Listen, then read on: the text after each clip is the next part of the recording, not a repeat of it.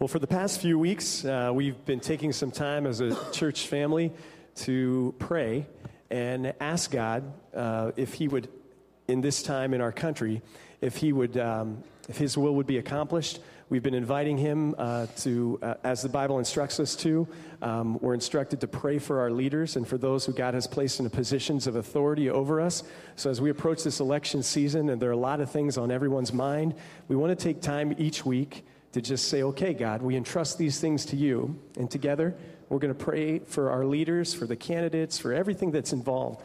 And we've been having different um, elders come and lead us in prayer. So I want to invite you now to just kind of humble your hearts and take a few moments and join in prayer as we pray together for our country. Jeremy Freeland is one of our elders, and he's going to lead us today. Would you bow your heads with me, please? Lord God, this week, we pray for those that are currently serving our great country. We pray for the president and the vice president, their hearts would be guided by you, and that their decisions would be wise and principled. Jesus, we pray for the representatives and senators who serve in the United States Congress, that they would govern with God honoring discernment. We pray for those who serve us as police officers and prosecutors and defenders and judges and justices of the United States Supreme Court, that they'd be faithful and vigilant in their service and wise in their judgment. We pray also for the soldiers and sailors and Marines, the airmen and women, the guardsmen and women serving in our armed forces. We thank you for their service and we ask that you bless them with the strength and protection. For all of those who serve our country, Lord, we say thank you. Thank you for their willingness to preserve the God given freedom and rights that you've given us. Encourage them all, God. Strengthen them all and draw them to yourself even today. May their work flow out of a, a rich relationship with you. Thank you for these things. In Jesus' name, amen.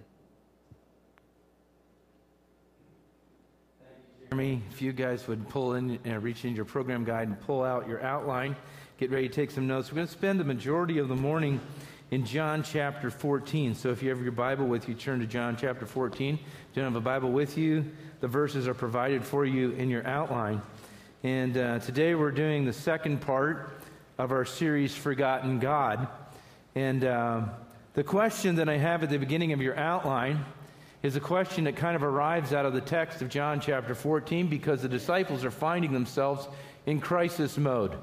And so the whole background is they're finding themselves in the midst of a crisis. And what do you do when, you're do, when that happens in your life? The question I put there is what do you do when you're faced with a crisis that calls for your faith to operate at a whole new level.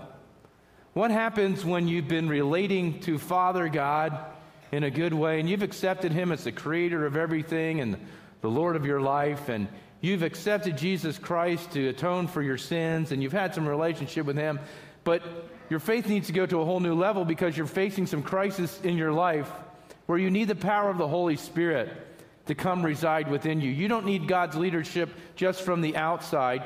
You don't need God just to atone for past sins. You need the power of the Holy Spirit in your life today, or your faith's going to go backwards, stagnate, or you may even recant your faith because of the crisis that you're going through in your life. And perhaps, really, I should uh, uh first just define crisis. You know, what's a crisis? Is crisis getting up in the morning and, and pouring a bowl of cereal and not having any milk in the fridge? Is that really a crisis? Is it a crisis that just about every Thursday all our copiers break down in the office upstairs? Is that really a crisis? Or do we kind of know that's going to happen by Thursday or Friday? You know, it's the crisis that we didn't charge our iPhone the night before, so the next day we can't surf the internet on our phone at work when we should be getting our work done. Is that really a crisis? Or is that really uh, something that just has happened to us? And so, crisis uh, is a word that in, in the Greek, in the original, in the New Testament was originally written in Greek. The word for crisis literally meant, years and years ago in the Greek, a turning point in a disease.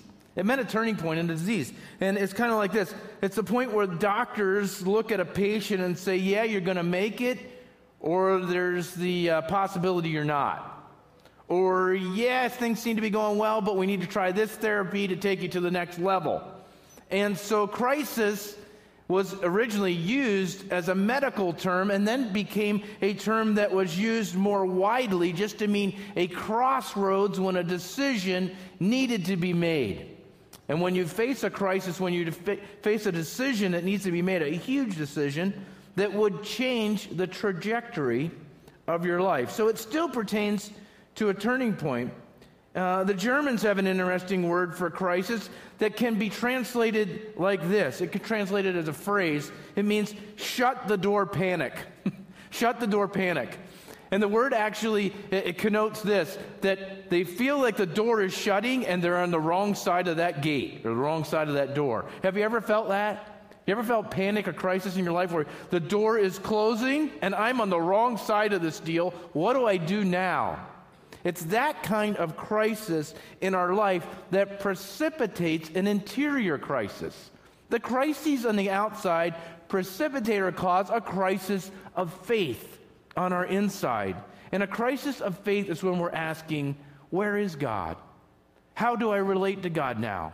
I'm having a hard time hearing his voice or following his pathway or, or knowing what to do in this crisis. What do I do now? I'm being bombarded and hit from many different sides. The early disciples encountered this crisis of faith.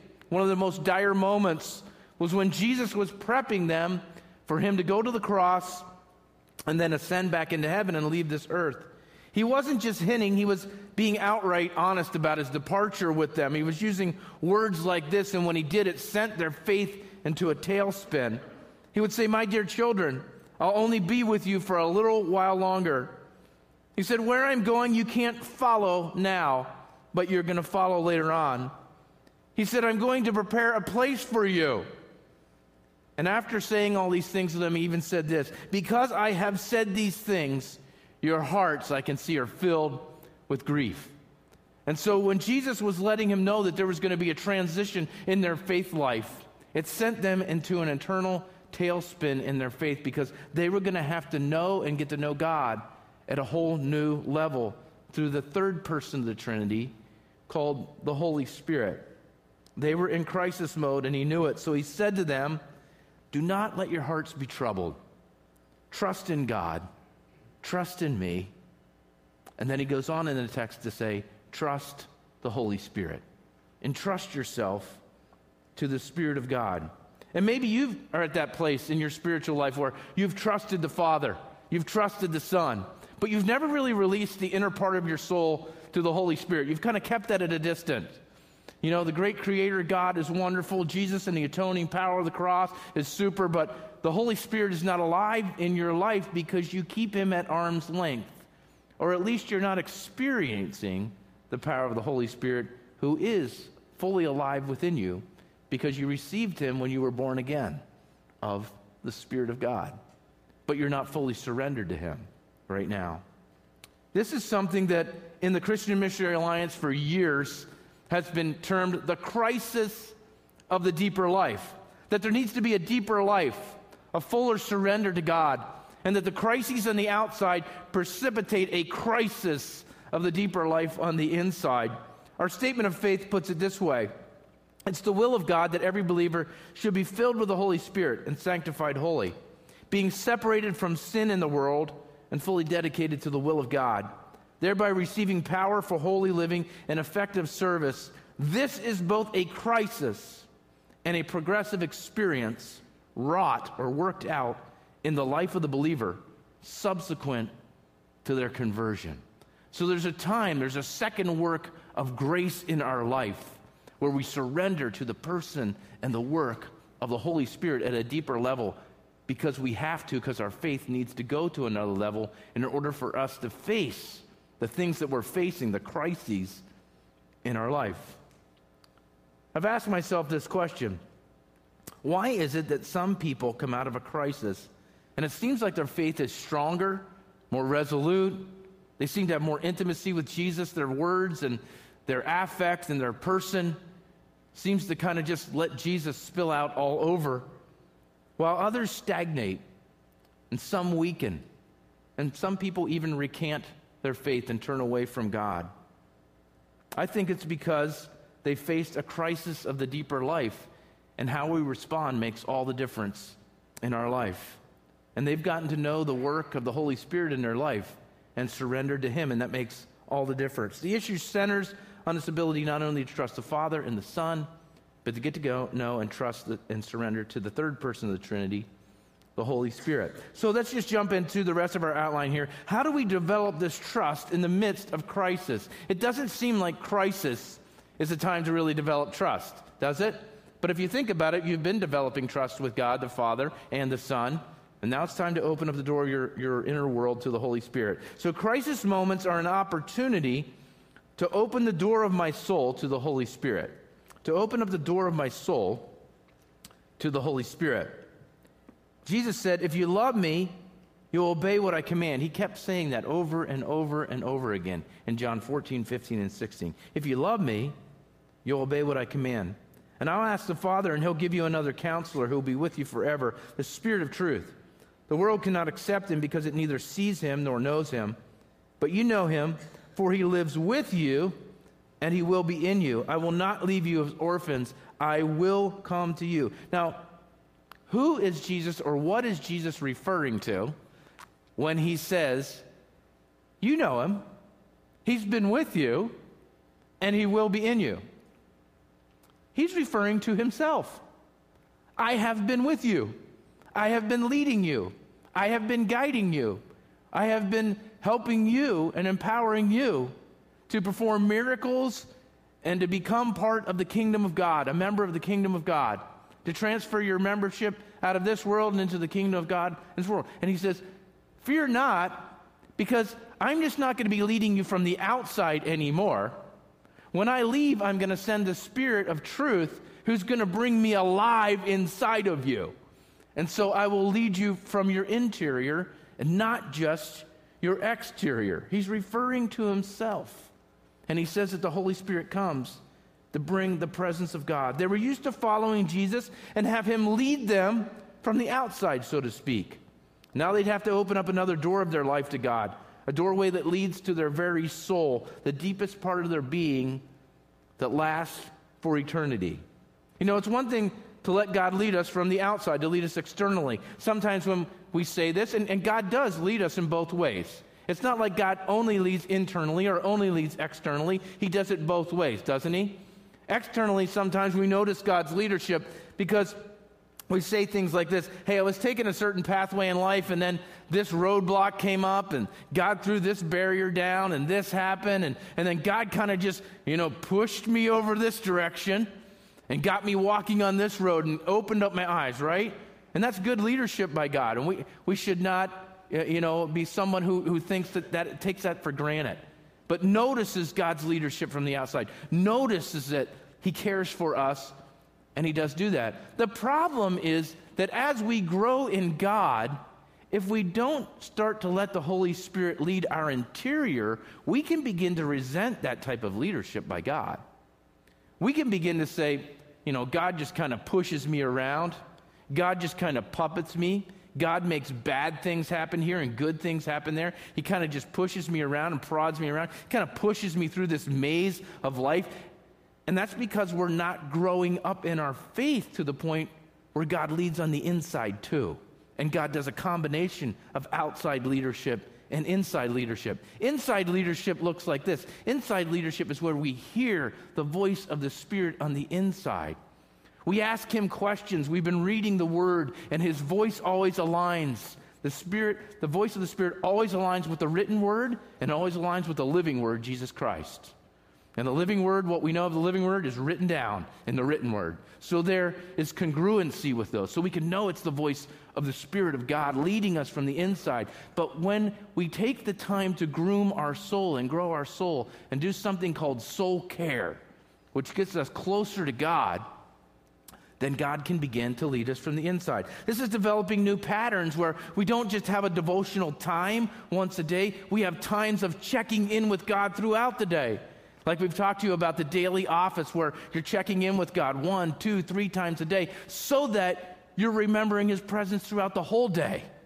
Okay? He's with you all the time, 24 7.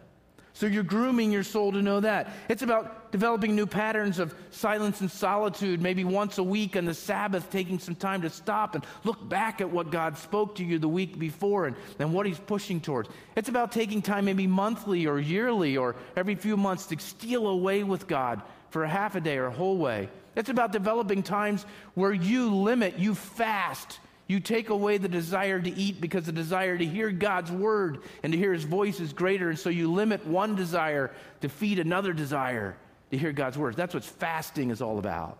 Fasting food or media or time with other people to be alone and quiet to hear God's voice. And when we do that, we begin to grow up. And God not only leads us on the exterior, He starts to lead on the interior. And there's congruency, and we know it's the voice of God and the Holy Spirit's residing within and pushing us forward. I've been working on a little plan for my interior. I have to do it for one of my classes, so I had to get it done. And I had to pick a mentor to help me with it, to meet with me weekly. So I've been meeting with Ted, and Ted's here this morning, so he can tell you the truth about this afterwards if you'd like to interview him. Ted's a friend of mine. He's a retired minister, but he really hasn't retired from being a pastor. Uh, he pastors the soul of many pastors around, and, and I've been meeting with him for a couple of years, and we meet for breakfast now weekly. Uh, he gets his baked oatmeal, usually, for breakfast, and I get my couple eggs and toast or whatever. Sometimes I have the baked oatmeal, it's really good stuff. But Ted and I have some good interchange of the soul. And this last week, he pulled out my plan, and he had it with him, and he, unfolded it, and he laid it there, and he said, and he said to me, um, now, now, what are we going to do with this? What are you going to do with this thing? And I said, Well, you know, I just started kind of hem hauling around about it. It was early in the morning. I didn't have enough coffee in my veins to give him a good answer.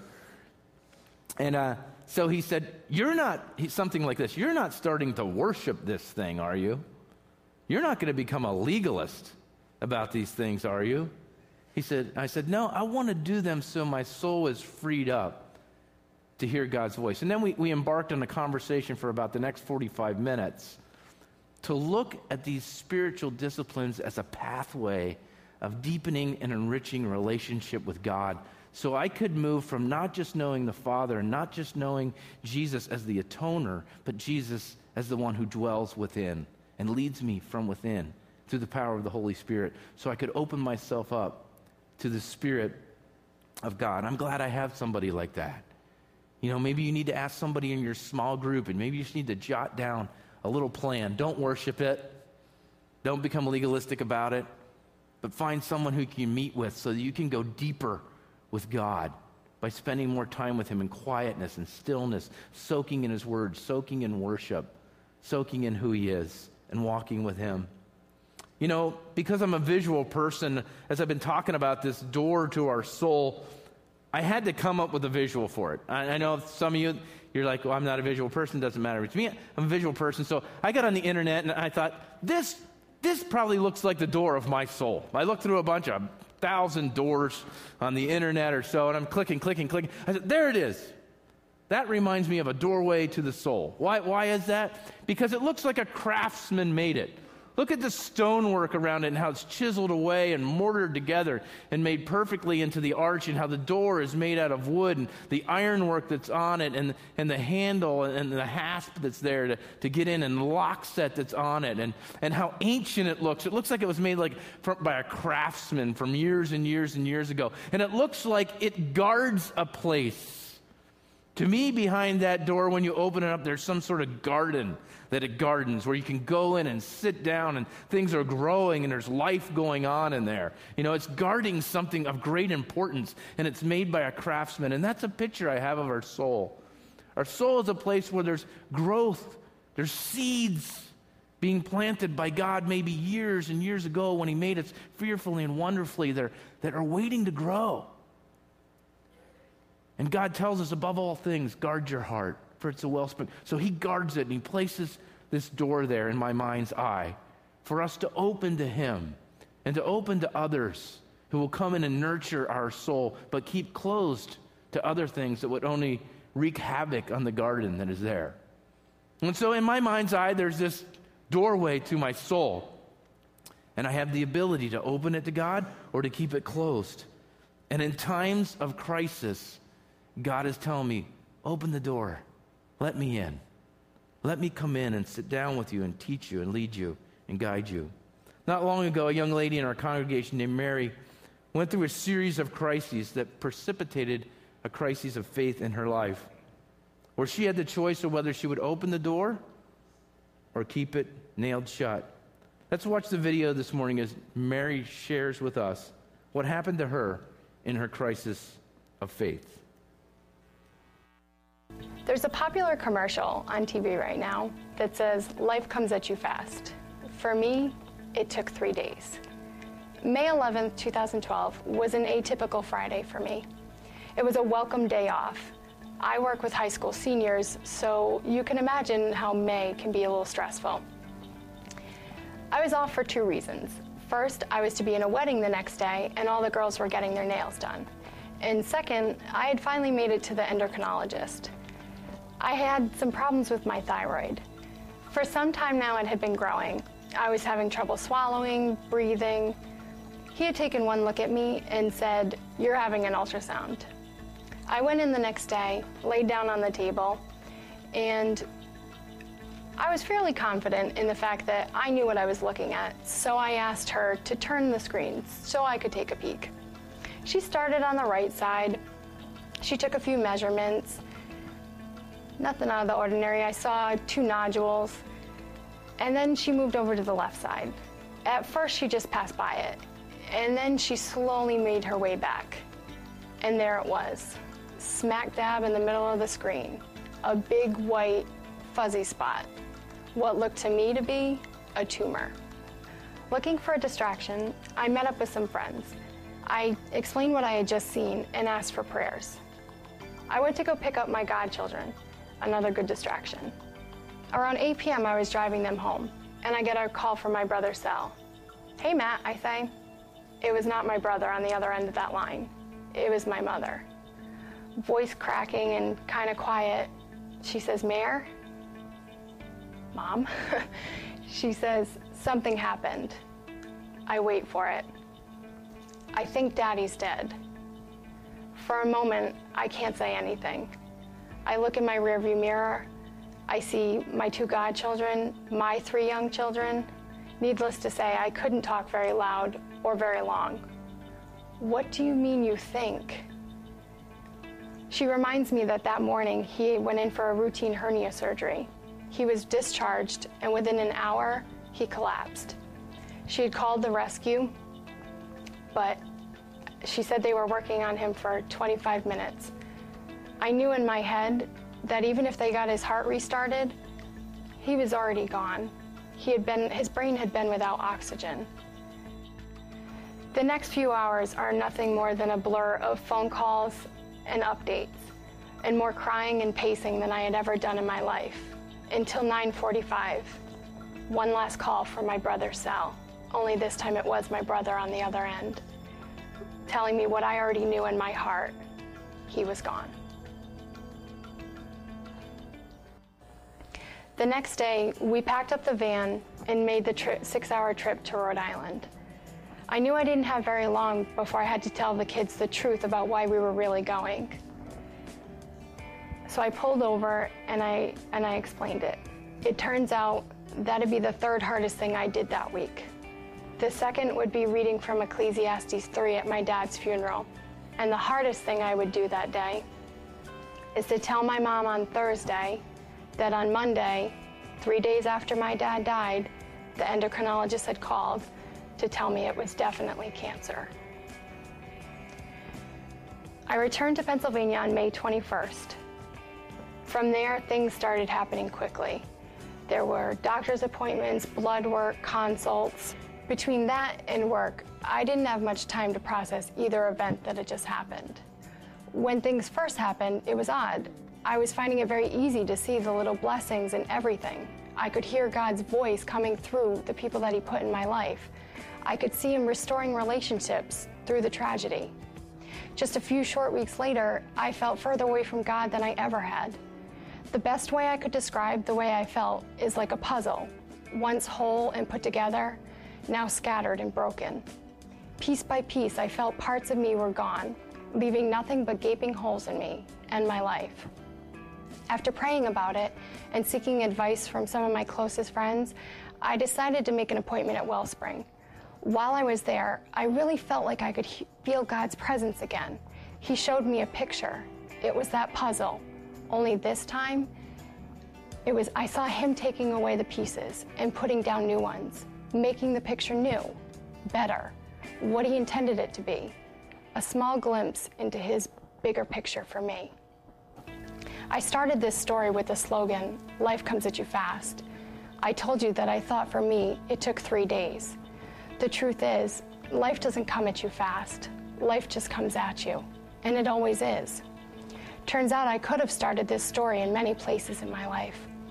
Last year, when I was 27 years old and I had to have a hysterectomy, and my husband and I had to come to terms with having not having any more biological children.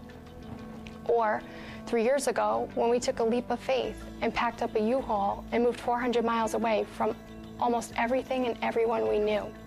Or I could have started this story nine years ago, when losing a part time job turned out to be one of the best things that ever happened to me. It introduced me to a family that I started working for, who quickly became my family, who then introduced me to my church, Daybreak, that changed my life forever. Sometimes life comes at you easy, and sometimes life comes at you hard, but life never comes through you until it comes through Him first. I'm happy to report to you today that after a radiation treatment and a whole body scan, I'm in remission. And though I'm physically healed, emotionally, I still have a long road. I think emotionally, the toughest battle for me to face is fear fear the cancer will come back, fear of whether or not God can really change my circumstance, fear for never feeling whole again, or fear that I had no business coming up and talking to you today because my situation is not resolved. It almost felt hypocritical to come up here and speak. But then I'm reminded that I'm exactly where God wants me to be. I am His vessel today, and there is someone out there that needs to hear this. I have to give up my fears for His grace and faith. I have to constantly be reminded that my faith needs to be bigger than my fear. But I will keep the faith that God is still working on His masterpiece. I told you earlier that I had to read from Ecclesiastes 3 at my dad's funeral. I was recently reminded by a fellow daybreaker and close friend what the end of Ecclesiastes 3 says. What do workers gain from their toil? I have seen the burden that God has laid on his people. He has made everything beautiful in its time. And He has also laid eternity on their hearts.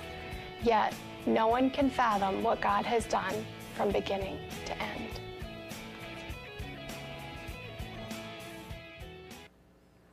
Mary's story reminds us that we not only need to open the door to the Holy Spirit, but we need to let Him set up residence within us. You know, she talked about going to the Wellspring Center, which is a place a ministry in our church. It's a small cottage on the other side of town where you can sit and with a listener just help tune into the voice of God in your life.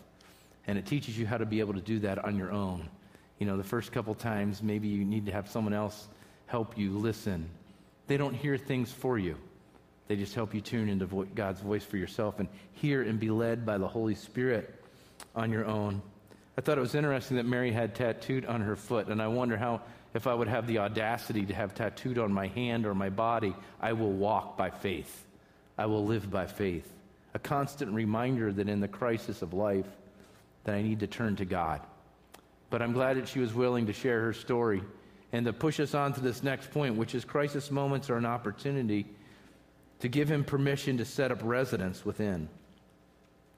Jesus said, I'll ask the Father, he'll give you another counselor to be with you forever the Spirit of truth. And then he said these words All of this I have spoken while I'm still with you. But the counselor, of the Holy Spirit, whom the Father will send in my name, will teach you all things and remind you of everything that I have said to you. And so he says the Holy Spirit isn't here just to drop by for a visit once in a while. He's not here just to consult in the midst of the crisis. He's to be with you forever. He is your guide for life that I'm sending to set up residence inside of you. Jesus also told him that the primary work of the Spirit is to reinforce not only the teachings, but the person of Jesus within us. That the Holy Spirit will never speak on his own, he'll only point us back to Jesus and to the cross and the teachings that Jesus gave while he walked this earth. And so there's two vital facts that we always need to remember about the Holy Spirit. Number one, he's always with us. Number two, he always points us back to Jesus. That is his work, to be always with us and always pointing us to Jesus in the midst of anything that we're going through in life. In the small booklet that Fred Hartley wrote about being filled with the Holy Spirit, he wrote this about encountering God at a deeper level in our life. And I'm pretty sure that this little booklet, Holy Spirit Fill Me, is available to you in the Resource Center. I know I ordered some. If they're out of them, we'll order some more of them. Fred Hartley is a pastor at Lilburn Alliance Church just outside of Atlanta in Georgia, and also uh, travels and is a speaker on uh, the deeper life with Christ and with God and with prayer. He wrote this The Holy Spirit is a person, He is a divine person, He is an indwelling divine person. He is the indwelling divine person whose primary purpose is to make Jesus known to us. And in the midst of crisis, who and what do we need to know most? It's Jesus Christ and his coaching and his leadership in the midst of that crisis. John 14, 23 says this If anyone loves me, he'll obey my teaching. My Father will love him, and we will come to him and make our home with him. What's he saying? The Father, the Son, the Spirit will come if you open the door, and we will set up residence within you. We will dwell inside of you. I had to ask myself this question because I was in quite a crisis this week just writing this message. I wrote two other full messages. So that's kind of nice. I have them for later on. But it wasn't until Thursday when I decided, no, we need to go to a whole nother direction with this. And if you know anything about Daybreak, we're one church at two locations. So somebody else is preaching this message at the other campus today. His name is Mike Henson, and Mike's a full time school teacher at Milton Hershey School. So Mike's not in the office. I can't walk down the hall, bug him, take him to lunch. I need to be emailing him, meeting him at night at Panera Bread, you know, going over this stuff. So, um, much to his surprise, on Thursday, I changed the whole deal. I changed the whole thing. So, I, I am in a crisis. Is Mike going to quit on me because I'm changing the whole thing? But we came to the conclusion that God was leading us. And even Friday morning, as I drove into work, I said, Lord, what do you want to say? And He said, I want to say those two things. I said, Holy Spirit, what do you want to say about yourself? He said, I want those two things. I want you to make those two things apparent. Open the door to me, let me dwell within, and set up my residence within you. And so I believe that this is God's message for us today because it comes from Scripture, and the person of the Holy Spirit spoke to me, yes. Yes, I agree with the written word. Tell them that about me. And so I was in quite a crisis about that. But when we let God come and set up his home within us, he can help us and guide us. And I had to ask myself do I treat God like he's just a visitor who I check in with once in a while, who I query with my questions, who, when I'm in the midst of a crisis, you know, I embrace him and embrace his voice, but at other times I kind of go on my merry way, living life the way that I want? Or do I let God come to establish his home within? If you ask my family, they tell you that my favorite channel on TV is HGTV. I love to watch home and garden television because I like to watch shows like Property Brothers. Property Brothers, they find a home that's in need of a total makeover and they transform it into the home of the couple's dream. They're able to, and I'm able to sit there and watch this whole process that takes months or maybe sometimes even years in 30 minutes or less. I can watch it go from, you know, a dump to, you know, a great place for people to live. It's all decked out with the right furniture and the right colors and the right features, and it works for them and their children and where they live and work at. It's just kind of super. It's fun to watch it, and it's painless for me. I'm not part of that process. However, I've lived in some homes that were in need of remodeling and repair. I was able, even able to do some of that work on my own. That was especially true of our last home that we lived at. And the problem was that I would get all gung ho about a new project. I remember when we took part of a wall out, we were replacing windows and doing all this stuff, and part of your home's covered with plastic, your underwear drawer is dislocated somewhere, you can't find your shoes, the kids' backpacks aren't on the back porch anywhere, they have to be put somewhere else. Your car is now a mobile office and maybe even dressing room when this goes, comes a place in your life, you know? And, so for about three weeks, you can handle that. But then all this dislocation, all this disharmony, all this repair, all this renovation comes out that I, I don't want to be part of this anymore. But the problem is, I'm halfway through the renovation, so I need to keep plugging on. The truth is, I like to either keep the house the way it is, or I like to have the house renovated in an instant. Wouldn't it be great if life worked that way? If I could just keep the house the way it was, or just have it renovated in an instant. But I don't enjoy the process of living through the renovation in my home. I want transformation without the process. But that's not possible with a physical home, and it's not possible with my interior either. I have to live in the mess of God coming into that inner garden and weeding out the things that I have let come through the door that never should have been there. Those secret comfort sins, those patterns in my life that do not facilitate or help the voice of the Spirit to be heard or me to follow Him. And I have to let Him come in and be the renovator, the one who reworks the interior of my life. And I need to learn to embrace the renovation process and to live with the mess and to live with the dislocation in my life and to say, God, you're doing something good here. So I will endure what you're doing because you're working all things together for the good of me who loves you and is walking with you. C.S. Lewis put the process this way. When I invited Jesus into my life, I thought I was going to put up some wallpaper and hang a few pictures. But he started knocking out walls and adding on rooms. And I said, I was expecting a nice cottage. But he said, I'm making a palace in which to live. God has a renovation plan for each one of our soul, but we need to open our door to him. We need to trust him. We've trusted the Father, we've trusted the Son to cover our sin. Now we need to trust the Holy Spirit to come in and transform us, to sanctify us, to take us into the deeper life with God, so that in the midst of crisis we see them as opportunities to make great changes. In a few weeks, on Saturday, November 17th, we're offering you a time to engage in some interactive experiences focused on the person and work of the Holy Spirit. It's called the Pathway to Surrender. There, there's details about it in your worship guide and in the, the scoop. But if you've ever struggled with allowing the Holy Spirit not just to be your, your advocate or your guide, but to dwell within, and be the leader of your life, then that's a morning made for you. The pathway to surrender to the Holy Spirit is marked by three things that we'll talk about that day a door that needs to be opened in your soul to the Spirit, a cross where some things need to be nailed to that you've been holding on to that God's already covered, but He needs you to bring them to the cross, and then a seat at God's table so that day we'll, we'll hear teaching about that, but we'll have interactive exercises where you open the door, where you bring things to the cross, and where we round out that morning with you coming into communion with God at a seat at the table of God with your name on it. It was crafted and designed by the master craftsman for you to be there. And you fit in it perfectly. And he wants you to be there. And so we invite you to come out that morning and let God to begin or continue the renovation process in your soul. You know, Mary was right when she quoted that nationwide commercial life comes at you fast. What did she say later? Yeah, life just comes at you. Sometimes the floodwaters get high. It feels like tsunami is coming in. Change is happening rapidly. It seemed like just yesterday everything was fine. And the next day, all of a sudden, everything is changing. The key is to see those moments not as unwelcome guests, but as opportunities to expand the soul.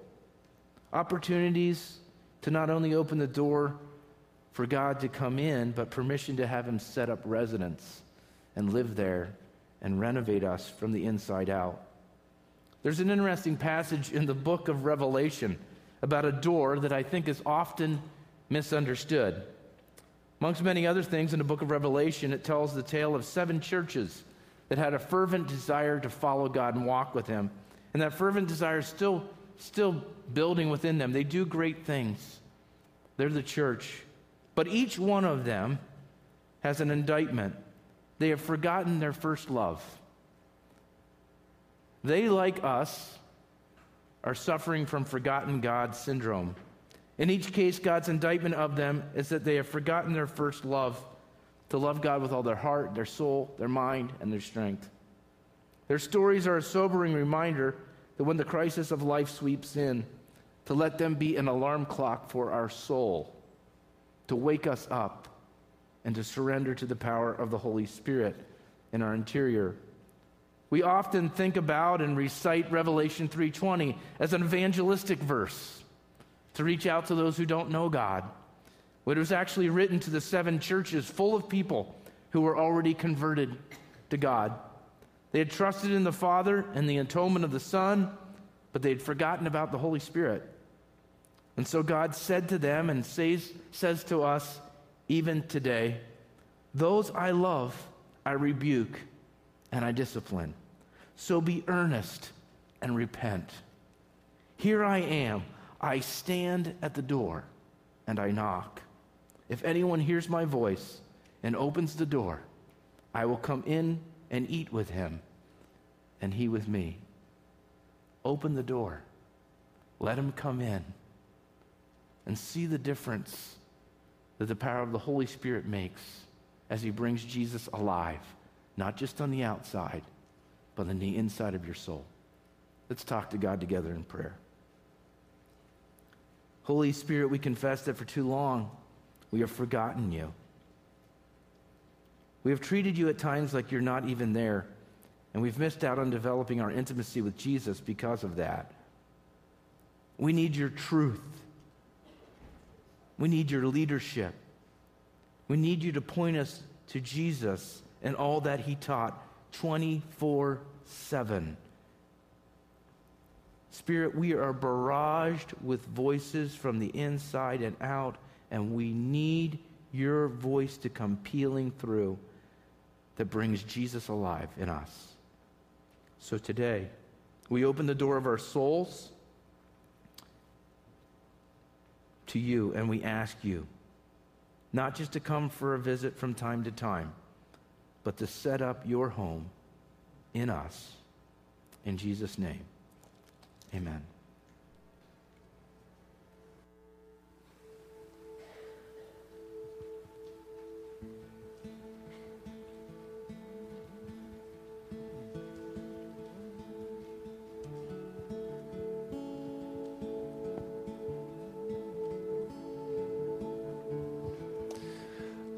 There's nothing worth more that will ever come close. Nothing can compare. You're our living hope.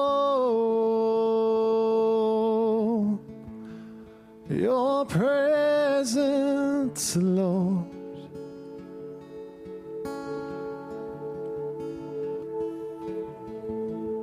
I've tasted and seen of the sweetest of loves, where my heart becomes free and my shame is undone.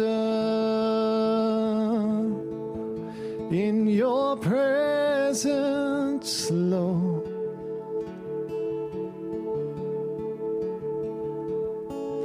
Holy Spirit, you are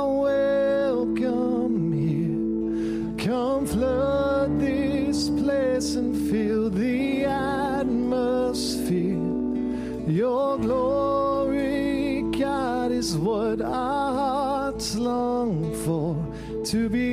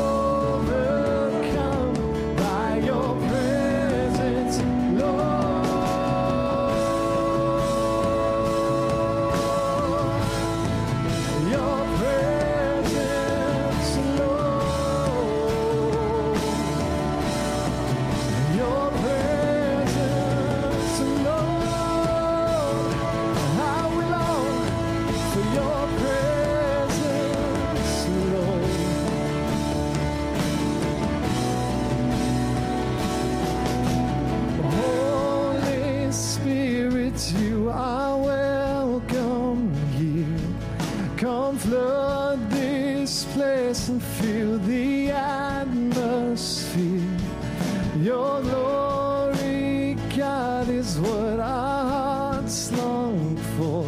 To be overcome by your presence, Lord. Let us become more aware of your presence. Let us experience the glory of your goodness. Let us become more aware of your presence. Us experience the glory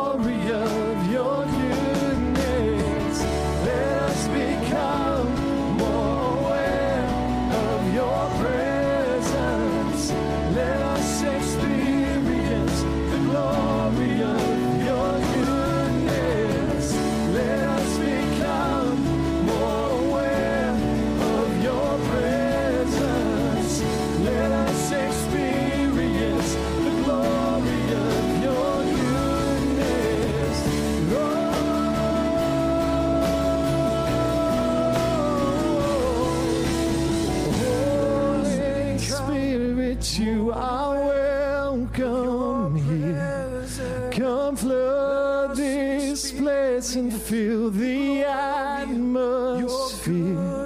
Your glory, God, is what our hearts long for. To be overcome by your presence, Lord.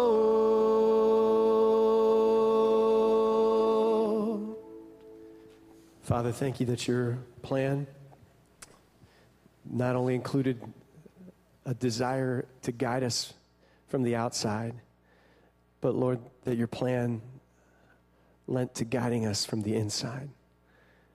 And that you wanted us to not only be able to know your presence when we sit in a room with hundreds of others and worship you, but you wanted us to be able to know your presence moment by moment, day by day, wherever we find ourselves,